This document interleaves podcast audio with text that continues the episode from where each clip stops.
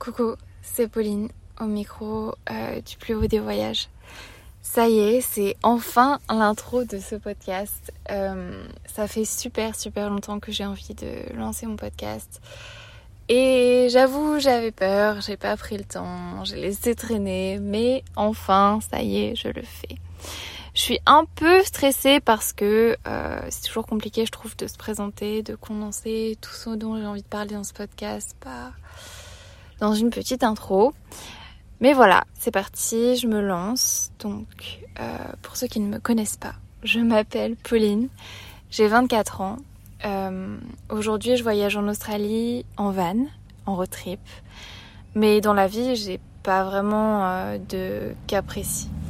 J'ai fait euh, une école de commerce, j'ai fait euh, ce qu'on va appeler de longues études, un bac plus 5, un double master.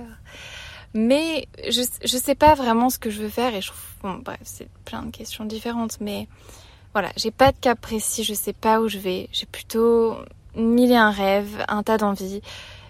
Et en vrai, parfois ça me fait peur. Je me dis, mais qu'est-ce que tu fais, Pauline? Où est-ce que tu vas quoi? Tout le monde a l'air de savoir où il va, moi je sais pas.